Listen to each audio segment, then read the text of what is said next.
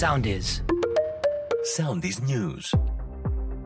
Με την Νικόλ Ποφάντη.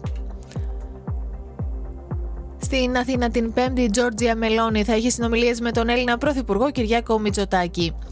Υπό πολύ αντίξωες συνθήκες καταφέραμε να ανταπεξέλθουμε σε σχεδόν όλες τις πυρκαγιές με εξαίρεση φυσικά τον Εύρο, που έχει δημιουργηθεί ένα πολύ δύσκολο μέτωπο, δήλωσε ο Γιάννης Σαρτοπιός στην ΕΡΤ. Παράλληλα, διεξάγεται έρευνα από την ΑΕΠ. Τραγωδία στην άσφαλτο ταξιμερώματα στη λεωφόρο Ποσειδόνο με έναν 20χρονο να βρίσκει τραγικό θάνατο σε τροχαίο και την επίσης 20χρονη φίλη του να δίνει μάχη για τη ζωή της. Ναυάγιο ανοιχτά της Λέσβου σημειώθηκε νεκρίνε τέσσερις μετανάστες. Το ναυάγιο σημειώθηκε εντός των τουρκικών χωρικών υδάτων. Δύο νεαρά άτομα τραυματίστηκαν τα ξημερώματα στους αμπελόκηπους έπειτα από επεισόδιο με πυροβολισμούς. Σε σημασμένο για υποθέσεις ναρκωτικών ήταν ο 32χρονο τραυματίας.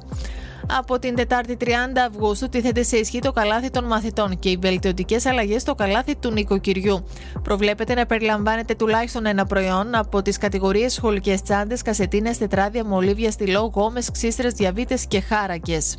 Ακολουθήστε μας στο Soundees, στο Spotify, στο Apple Podcasts και στο Google Podcasts.